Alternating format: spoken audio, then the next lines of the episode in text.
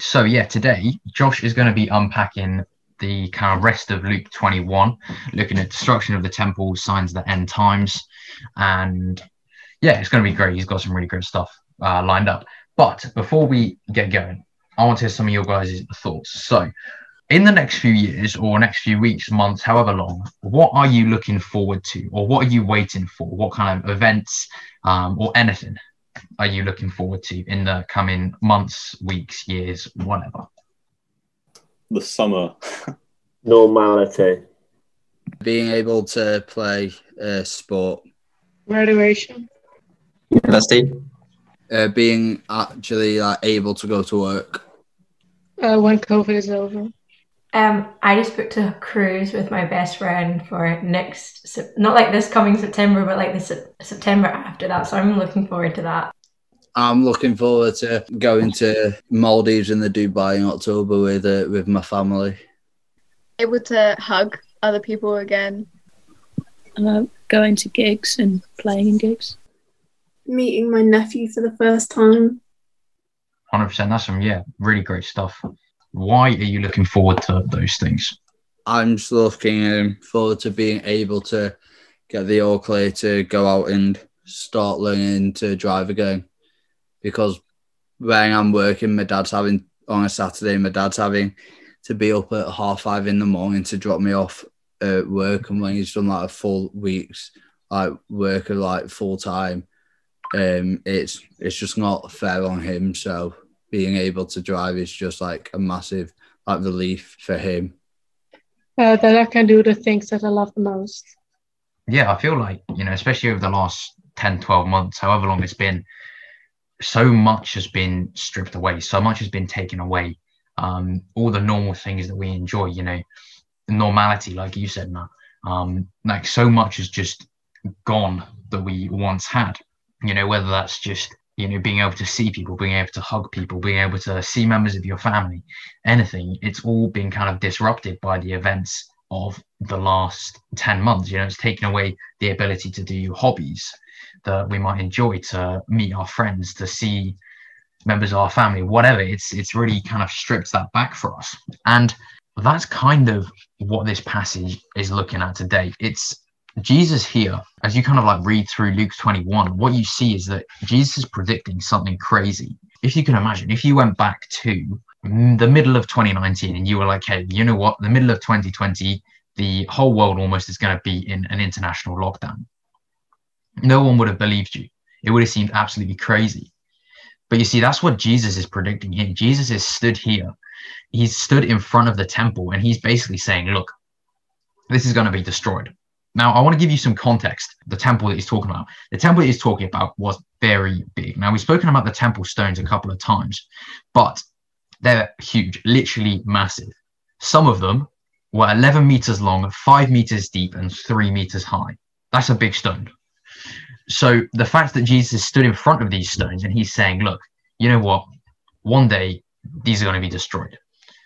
And the fact is that actually 10 years after Luke wrote his book, it happened. In 70 AD, the Romans basically just leveled the entire temple. You see, when the Jewish high priest was deposed by the Romans for illegally executing James, the main leader of the Jerusalem church, there was a full scale Jewish revolt against Roman rule. There were some early successes, but as you can imagine from the kind of strength of the Roman Empire, a small little Jewish uprising is not going to do much. And these Jewish rebellionists, they were pushed back inside Jerusalem by the tightly disciplined Roman legions in 70 AD. And there's an extract here that I'm going to read from the historian Josephus, who was present when the city fell in August 70 AD. And during this time, he estimates that about a million Jews were slaughtered. This is from Josephus's Wars of the Jews. They killed those they overtook without mercy and set fire to the houses into which the Jews fled, burning every soul in them. They ran through everyone they met and obstructed the very lanes with their dead bodies, making the whole city run with such blood that the fire of many of the houses was quenched. You see, this happened. And it's interesting to look at the disciples' response, which Josh is going to kind of unpack for us. But the disciples at the start, when they're stood in front of these big stones and Jesus is like, look, this is all going to be destroyed. They don't doubt him. They don't say, nah, you know, you're having us on. There's no way these these massive temple walls could be destroyed. Instead, they say they ask him when. They want to know, and it's that kind of level of trust that they have in Jesus. They they know that if he says something, it's going to happen. This passage that Josh is going to be unpacking, it's looking at again, it's kind of the the past, the now, and the not yet. You see, yes, these verses are about the destruction of the temple. They're about the temple being destroyed in 70 AD. But they also describe the whole of AD history, from the ascension of Jesus to his return. You see, the disciples here, they're asking, you know, when will Jerusalem be destroyed? But Jesus' answer encompasses the final destruction of the world and its renewal in God's completed kingdom. So we've got to, as we go through this, we've got to read this with that mindset that it's talking about the destruction of the temple, yes, but it's also talking about something that is to come. We've got to take that eternal mindset that we so often talk about, about living for the eternity rather than living for earth now, rather than living for the now, to shifting our focus to what really matters. And that's where I'm going to leave it.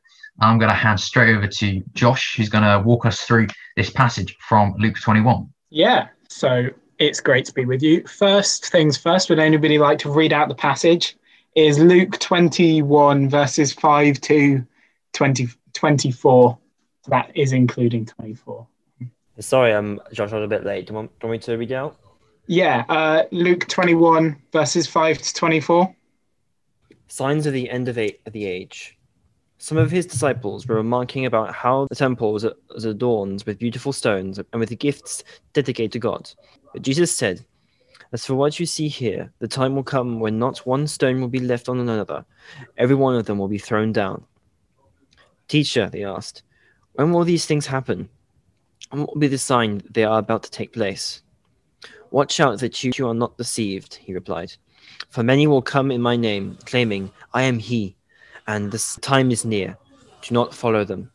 When you hear the wars and revolutions, do not be frightened. These things must happen first, but the end will not come right away. And he said to them, Nation will rise against nation, and kingdom against kingdom. There will be great earthquakes, pestilences in various places, and fearful events and great signs from heaven. Before all this, they will lay hands on you and persecute you. They will deliver you to synagogues and prisons, and you'll be brought before kings and governors, and all on account of my name. This will result in your being wit- witnesses to them. But make up your mind not to worry beforehand how you will defend yourselves. For I will give you words and wisdom that none of your adversaries will be able to resist or contradict. You will be betrayed even by brothers, parents, relatives, and friends, and they will put you, some of you, to death. All men will hate you because of me, but not a hair of your head will perish. By standing firm, you will gain life. When you see Jerusalem being surrounded by armies, you will know that it is its desolation is near. Then let those who are in Judea flee into the mountains. Let those in the city get out, and let those in this in the country not enter the city.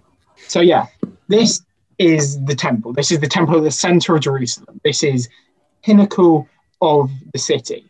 The, this temple was originally built it, all the way back in Ezra, verse, uh, in verses 15 of chapter 6. The temple was completed on the third day of the month of Adar in the sixth year of the reign of King Darius. This was built by Ezra and Zerubbabel, and it was greatly expanded and improved by King Herod. It was the center of Jewish life and was so revered that even we see in Matthew chapter 23, verse 16, it was customary to swear on the temple. Woe to you, blind guides. You say, if anyone swears by the temple, it means nothing. And speaking against it could have been considered as being blasphemous. Like this, this temple wasn't just big; it was beautiful. It was the staple of the city, about 36 acres before it was destroyed in 70 AD. But as great as the temple was, Jesus never hesitated to claim that he w- that he was greater than than the temple. For many back in Jesus' time, it had become a way of worship. It had become an idol. It became something that they worshipped. It was more important to them than God was. So if they're worshipping in that temple, it's almost as if they're worshipping the walls around them rather than the God who gave them the, the chance to build it. See, this is an issue that continues on today in contemporary society, where we see us choosing different things to worship rather than God. Albeit amazing singers, albeit amazing sports stars, albeit the, the French referee yesterday. Haha, Alex, I've caught you out there. It mattered so much to them that they were openly just worshipping it rather than God. We see this with what with the world that we live in. Not that we worship temples. Some people might, but we find things in the world that we put at such a high esteem that it rivals God. And sometimes it goes above God, sometimes it just it just needs. But the fact that it can go above God in itself is saying that we can worship it the same. See, whatever we do, wherever we go, going in the name of Jesus, we go with the same power that raised him from the grave. If I decide to go and go to South America and I take the name of Georgia North with me, that doesn't hold as much power as the name of Jesus holds.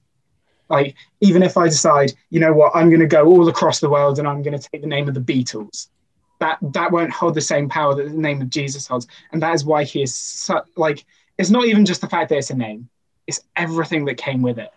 The fact that he can rise from the grave, the fact that he was the one and only Son of God, which is what we believe, the fact that he, in everything, was always 100% man, 100% God, 100% of the time. Bad maths, great theology, it's a it's a mess, but it's God's mess, so it's perfect. Like we carry His power within us, that power that conquered death, crossed the divide. From the moment we open our eyes to the moment we go to sleep, every action should be an act of worship. Every action should be an act of worship for Jesus. See, choosing Jesus is still a choice. It's not that we accept him into our life once and then we're like, ah, I'm perfect now. That's fine. I'm just going to continue to go on with my life. Every day we have to we have that opportunity to pick up our cross, to schedule Jesus into our lives and make him be the focus of that schedule, rather than fitting Jesus into everything else for everything else around Jesus. It's like you've got brackets, right? Brackets are a great thing. They help you give a side note to something if the brackets, the side note, is the key information that you have, and then everything else fits around it, that's what our lives should be with Jesus. We should have that bracket, have that Jesus section where we're like, right, this is the main part of my life. Everything else just falls into place. Jesus becomes every. I'm guessing quite a lot of people will have seen the the big like the massive like glass cylinder with a massive rock in the middle, and that's Jesus, and everything fits in around it when we put Jesus at the center of our lives, things just fit into place. Things slide around, things mold into the shape of Jesus that we've seen that we've put our focus on. See, choosing Jesus is that choice to pick up our cross daily, every single day, waking up the first thought, Jesus. If that is, then we're definitely going to start to see progress that's certainly something that I've seen in my life with certain areas, which I will go into depth a little bit more. See, well, Elisha's just said something really great to me, which is actually a maths thing, which is probably the last thing you'd expect from me. But it says that um, brackets are actually uh, also tell you which operations have a high priority over others. Um, I'm guessing that means that if you have like a times in a bracket, then it takes over anything else. I don't know. I'm not good at maths, like choosing Jesus, choosing Him to be the priority for us is still that massive choice that we have to make. It's never going to be easy. We're just gonna. There's a promise that He's never going to leave our side. So, what is there in our world that we worship? What do we choose to worship in our lives? What do we see people choosing to worship in their lives? What we worship is what becomes our power and our strength that we go in we're worshiping Jesus, we're taking the power and the strength of Jesus everywhere we go. Worship isn't just the singing, standing uh, in church, contemporary, like all the good, all that stuff. Worship is every single action we do. Worship can be prayer, worship can be singing, worship can be playing rugby for Tom, worship can be doing maths for Ben, worship can be playing the drums for Nat, worship can be whatever we do that wants to that we want to worship Jesus in doing. See, this becomes our power and our strength in what we go in. When we're worshiping Jesus in everything we do, we see that Jesus' strength is coming through even in just the tiny things. There might there might be loads that you can think of, but I am going to just explore one now that I feel is picked up in verse seven. So instant gratification. If I said that to you, a lot of you might look at me and think, wow, he's bringing out very long words. Instant gratification, uh, we see in verse 7, is teacher, he asked, when will these things happen and what will be the sign that they are about to take place? I don't know the guidance that the, the disciples were asking this question in, but you could certainly take it away that they are asking so that they want to know. They want to know out of their human ambition. Instant gratification is saying, you know what, I want to know right now. I want to be the right now. It's putting ourselves on the throne in a way, saying to God that we can get it, we can get more in that moment and is worth more than God's perfect timing. This is what scheduling is all about. Scheduling is all about like if we had brought a pizza and God had told us you're going to eat that pizza on Saturday and then you're just constantly going back and you're thinking, mm, I could really eat that pizza today and it'd be really great. If you have that pizza before you have brought it and intended it to be eaten, that's instant gratification. That's being like, right, in this moment, I want to eat this pizza now rather than saving it for when God had it planned for me. It's going, it's avoiding letting God work in his time and saying, you know what, I want this now instead. It's fundamentally wrong. It's saying that our name is above the name of Jesus. Like, it's saying that our arrogance means that we deserve to be on the throne. We deserve to be in that place in the kingdom of heaven above the creator of the earth. This is what stems into quite a lot of sin that we see. For me, it was porn. I hate even thinking about the word. Like, when we think about porn, and it's saying in that moment, I can get more out of this momentary false perspective of sex that is been portrayed by the toxic culture that we live in today than I can in your perfect, your perfect timing, your perfect ideas for me, your perfect plan for me. It's saying that in that moment, it holds more weight than the risen Christ. It's a very big issue because of how available it is because of the fact that in probably about 10 seconds, you can get to so many sites, so many different web pages, which will just give you free access. And that's such an issue because think of the amount of children that get iPads and things for their birthdays from their parents. But it's also the fact that there's human trafficking that goes on in there. It's how readily available it is that has turned, changed it into such a massive thing. I guarantee that in most of your parents' time, the only way to access it was to go to a shop and buy it, and you had to be over the age of 18. And there was that awkward moment where you pass it across the counter. See, it's because it's so readily available that the instant gratification becomes so easy. If I had been, if I'd been back two, three years ago, I wouldn't have had access to it if I was living in the same generation that my parents did. I wouldn't have had that access, which wouldn't, which would have killed it at its source. See, it stems from our arrogance of us putting ourselves above God, putting our earthly timing above God's plan. I quote it so much, but God's plan. I'm not sponsored by Drake, I promise. Um, but God's plan is such a is such a great, amazing thing that we don't even have any imagination of what it could be like in the future. God has such great plans for all of us here, for everybody. His own perfect will to live out that plan and we actively go against it. We actively choose to be like, you know what, I want this right now. So, do we fit Jesus into our schedule or fit our schedule around Jesus? God cannot fit into our plans. We must fit into His. We can't use God. God's not a tool or a credit card. God isn't a French referee. God isn't something that we can just go out and use. God isn't something that we can just be like, right, I'm going to use this for a second, then I'm going to go go away.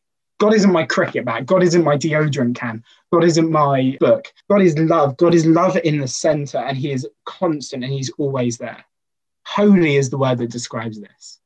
Holy is the word that sets God apart and above our attempts to put Him into our, our selfish wish fulfillment fantasies that we have, or our schemes to make our own mark in the world. Holy means that God is alive on God's terms, not ours alive in a way that exceeds anything we can experience or imagine. The Hebrew word holy, kadosh, probably originally meant separate or set apart. It came to be used to describe the otherness of God and how his character and nature are so much greater greater and more wonderful than any any other person or thing. For something else to be holy means that it's dedicated to God. If, like we are holy to the extent that our life is devoted to Him, and our actions reflect His character. Holiness is and wholeness are very wholeness and holiness very closely related. God wants to be a part of our whole life. The more we are holy, holy, the more the whole of our lives is dedicated to God, the more holy we're going to see it. The more we're going to see holy moments in our lives, the more we're going to walk down the street and just be having a conversation with someone. And the next moment we see that God's working. He wants to be a part in every aspect of our life, not just our Sundays, not just our Mondays, and then you drop off, not just the weekend, not just at Soul Survivor, not not just spring harvest, but not just like not just the the times that we have that we set apart for God. God wants to be a part of our lives from the start of our day to the end of our day and everything else in between. In gratitude for everything that God has done for us by the sacrifice of Jesus on our behalf, offer your body as a living sacrifice, holy and pleasing to God. This is your true and proper worship. That's Romans 12, verses 1 to 2. This comes back to carrying our cross through persecution, explained perfectly through 12 to 19. Giving God our whole life, giving God our conversations, giving God our start of the day, giving God our end of the day, giving Him that opportunity to move through it all. The whole holiness of it, rather than just being the Sunday holiness let God be everything in our lives from the start to the end. And that's when we see those sins like instant gratification kind of fizzle out. God isn't the God of the instant switch, but God is the God of being with you and being for you and will not let you not let you go no matter what. Things like instant gratification, whatever that might replace for you, God is with you through that. I can promise you that. But as every time that we if you wake up and your first thought is moving on with God's plan, kind of living out God's plan, the more we're going to see that our lives are rotating around Him. See, carrying our cross through persecution is massive because we face a lot of persecution in the world. The Western church is heavily persecuted, the Eastern church is heavily persecuted, all of the church across the world is heavily persecuted all the way out in Korea where people are killed for their faith, going all the way to America where there are attacks on on churches just because they are they're worshipping. You see it all across the world, and you see it just because we carry the name of Jesus with us, all on account of Jesus' name, all because we carry the name of Jesus with us, is what brings that persecution to us. Like he said to all, if anyone would come after me, let him deny himself and take up his cross daily and follow me. That's Luke 9, verse 23.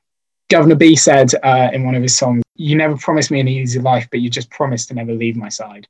Um, I had the utter blessing of talking on James chapter 1 at my college's CU on Thursday. And one of the key parts of this first half of the chapter is taking joy in our persecutions. And James is brilliant because it's, it's really easy to read, but it's hard to live it's hard to live out in the fact that it is meant to convict us. It's meant to make you want to change up what we're doing. See, it makes us want to want to want to change the world.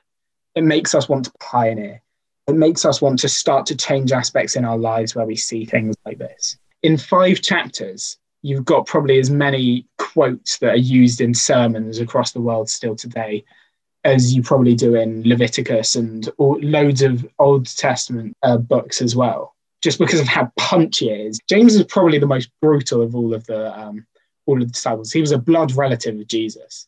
He he was he wasn't pulling any punches. Like he wasn't going to go in and be like, "I see your feelings. I'm going to be nice to them." He was there like, "That's your weak spot. I'm taking it. I'm going to hit you there, and I'm going to make it, and I'm going to make you realize that we need to change."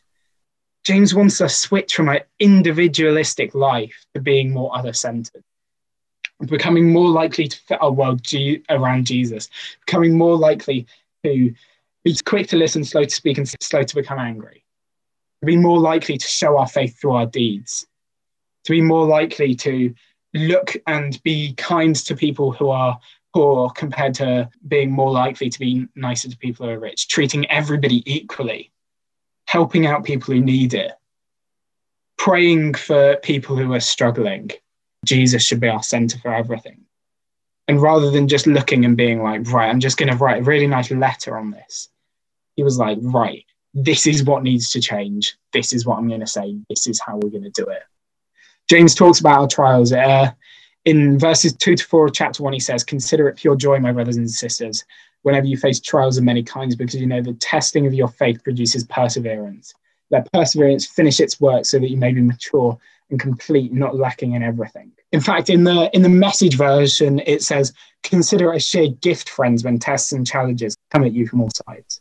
Our challenges from the outside often come because we carry our cross, because we step up in the name of Jesus, because we say, "You know what, God, I am going to live out my life for you." When we open ourselves to Jesus, taking on the Holy Spirit and all its power, it's our battle cry. It is us saying, "You know what, I'm about to." I'm about to fight this massive battle, but I'm going to do it in the name of Jesus because that's the power that can carry me through. The work of our ministry is a spiritual warfare with spiritual enemies and spiritual purposes. I know the ministry is this great commission to share the gospel rather than just being exclusive to like what me and Ben do here or what you see at your church or when you go to a festival and you see loads of people standing on stage. It is talking about that great commission of going out and sharing God's love in the world our power comes from the name of the risen Christ, but that's also putting a target on our back. That target is put on by us. That target is there, ready to show, but it is shown in passion because we know that Jesus has got us. But as Luke goes on to say in verses 14 and 15, but make up your mind not to worry beforehand how you will defend yourselves, for I will give you words and wisdom, that none of your adversaries will be able to resist or contradict when I read this, my mind instantly went to this little plaque that I um that I got given at Spring Harvest once by a friend, and it has Ephesians six sixteen on, which says, "Take up the shield of faith. Finally, be strong in the Lord and His mighty power. Put on the armor of God, so that you you can take your stand against the devil's schemes. For our struggle is not against flesh and blood, but against the rulers, against the authorities, against the power of this dark world, and against the spiritual forces of evil in the heavenly realms. Those are our spiritual en- enemies. Therefore, put on the full armor of God, so that when the day of evil comes, you may be able to stand your ground. Uh, and after you have done everything, to stand, stand firm then with a belt of truth buckled around your waist, with a breastplate of righteousness in place and with your feet fitted with the readiness that comes from the gospel of peace. In addition to this, take up the shield of faith, with which you can extinguish all of the flaming arrows from the evil one. Take the helmet of salvation and the sword of the Spirit, which is the word of God. God is both our strength and our shield, with truth, righteousness, peace, faith, salvation, and spirit. This here that I'm holding, this is God's word. This is the word of God. This is what gives us all of this if you wake up and the first thing that you do is go to the Bible and maybe read one of your memory verses that you love, as setting yourself up, helping the the word of God dwell in our hearts. Like hide the word of God in our hearts. The first thing that we see Jesus do in Matthew 4 when he is tempted, he goes straight away and quotes the quotes Deuteronomy. Man shall not live on bread alone, but on every word that comes from the mouth of God. See, God is for you and he's always going to be for you. He's always going to be going with you, beside you, as he loves you.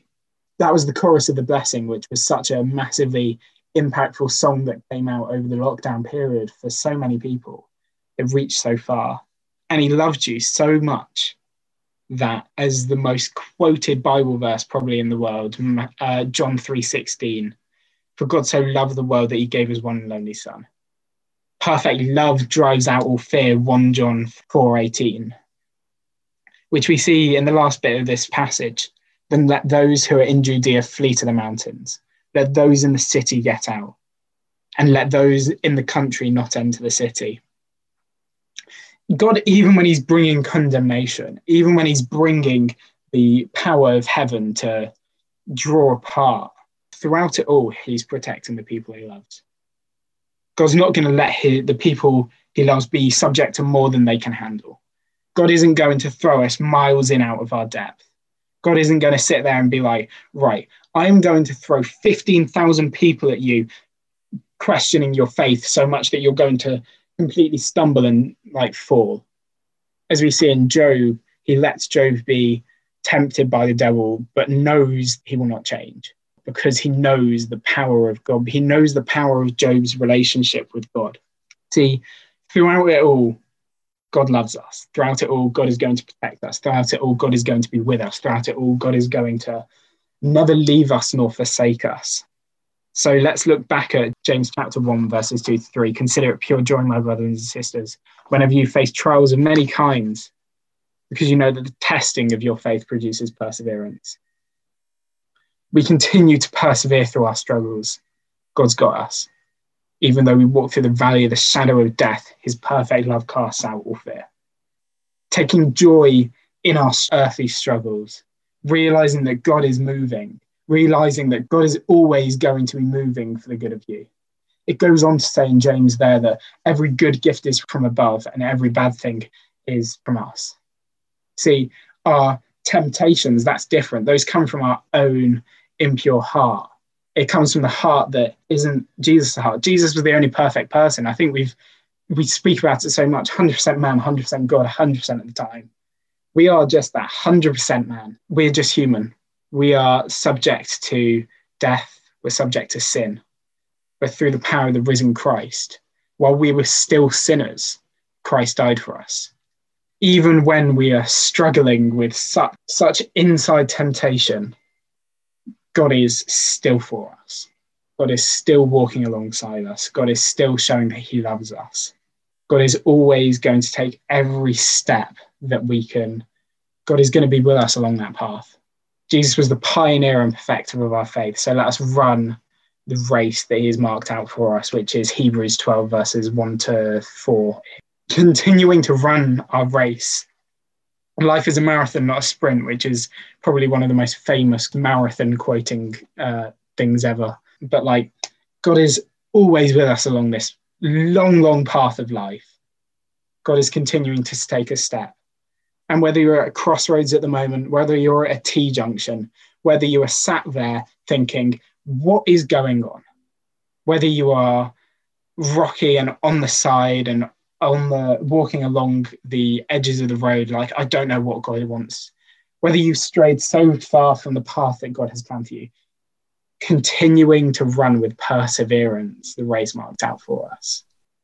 Going back to see that God is for us, even though because we carry Jesus' name, we're going to face challenges. He's always going to be with us. Do we fit Jesus into our schedule or do we work our schedule around Jesus? do we put Jesus at the center? As Kayla said, if God is for us, who can ever stop us? One of my favorite tunes ever. I, that was actually my baptism tune. And it's just that song by Chris Tomlin Open the eyes of the blind, there's none like you, Lord Jesus. And that's what it is. We take that power that conquered the grave, crossed the divide, lost in our sin, he made us alive. Jesus is always going to be for us and his power is always going to be continuing to give us that strength that helps us continue on which is even when we are weak we are strong which is 2 corinthians 12 11 god is always going to be for us god is always going to be working with us god even when we're facing temptation even when we're facing outwards trials even when we're living through a pandemic God is always going to be continuing to try to work for the good of the people who, who love him. So go out in your in your lives this week, continuing to look to spread God's joy everywhere, fitting God as the center of our schedule, which is very difficult for those of you who, like me, who already have a schedule that's prescribed for them by a college or a school or a uni or anything, or work or whatever it might be. As we're continuing to live out God's schedule for us, we're continuing to see that things like instant gratification don't become as much of a factor through the fact that we are scheduling our lives around Jesus. We are like, right, Jesus, you've got this plan for me. I'm going to give you all of this time, and I pray that you will be the center of it all. Focusing on Jesus can help us run from temptation, help us flee pain that we inflict on ourselves. So I think have we got breakout rooms ready, Ben? We do. So yeah, um, I'll leave you with this question, which will be: do we try to fit Jesus into our schedule or do we let our schedule be Jesus?